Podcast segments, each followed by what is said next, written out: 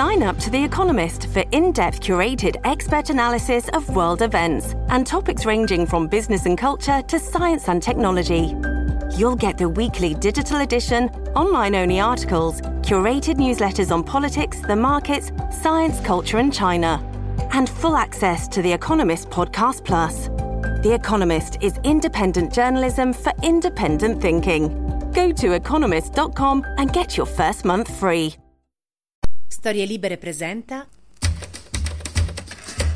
28 novembre 2023, io sono Alessandro Luna e queste sono le notizie del giorno.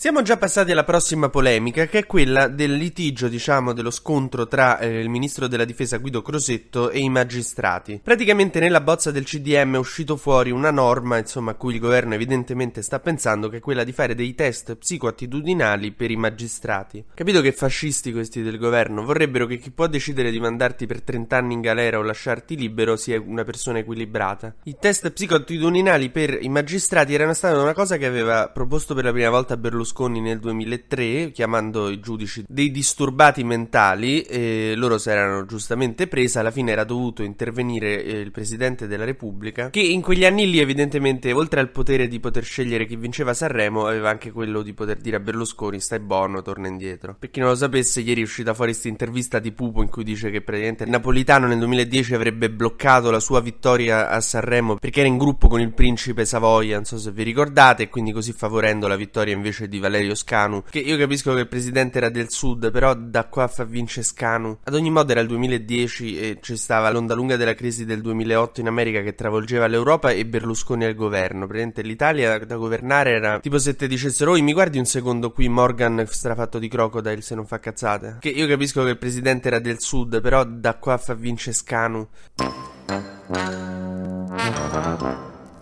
Vabbè, con questo dichiaro chiusa la polemica tra me e Pupo. Torniamo allo scontro tra politica e magistratura. Insomma, il governo ha deciso di proporre questi test psicotudinali per i magistrati. Il segretario dell'ANM, l'Associazione Nazionale Magistrati, ha sobriamente risposto che quella era un'idea di Licio Gelli, il capo della P2. Che peccato che so però dieci anni che non c'è sta più e che Licio Gelli avrà anche detto nella sua vita: avrei voglia di un gelato, però questo non rende la mia voglia di prendermi un gelato parte del piano della P2. Comunque, scusate, chiaramente qui non sono imparziale, ma a me quando le categorie si si autodifendono mi dà molto fastidio, ma vale per i magistrati come per i tassisti, come per i giornalisti quando non imparano ancora dopo anni a parlare correttamente di femminicidio, mannaggia la peppa.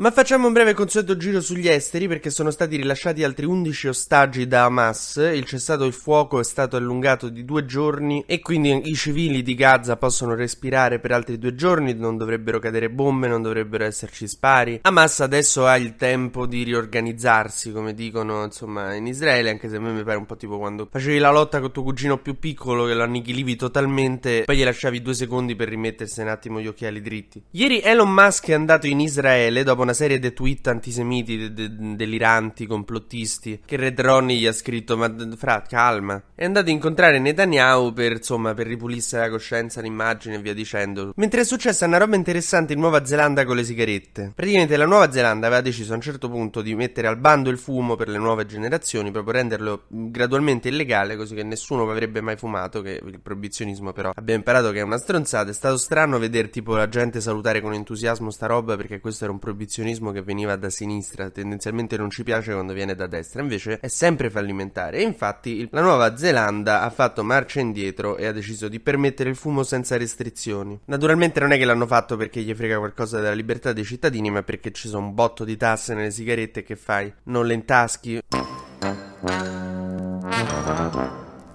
Mentre chiudiamo con un'annotazione, adesso stanno venendo fuori una marea di particolari su come sta trascorrendo le notti sto Filippo Turetta. Cioè, sta venendo fuori un GF VIP su un femminicida che è abbastanza strano. Adesso mio, sapete che cosa ha mangiato, cosa è stato? A me non me ne frega niente e non credo neanche a voi. L'unica cosa che mi viene da notare però è che eh, insomma i genitori e l'avvocato sembravano tutti intenzionati no, a seguire la strada dell'infermità mentale, no? dimostrare che questo è matto, quindi non lo mandate in carcere, lo mandate in un istituto dove lo possiamo andare a visitare questo era il piano abbastanza evidente della difesa. Dalle prime dichiarazioni che stanno venendo fuori di Turetta dal carcere, tipo ho fame, posso vedere i miei, non so abbastanza matte, se vuoi l'infermità mentale, di, spara cose, di che Napolitano aveva impedito a Pupo di vincere Sanremo 2010, capito? Cose così.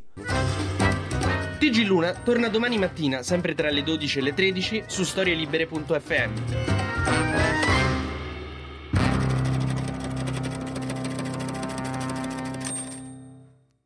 Una produzione storielibere.fm di Gianandrea Cerone e Rossana De Michele. Coordinamento editoriale Guido Guenci.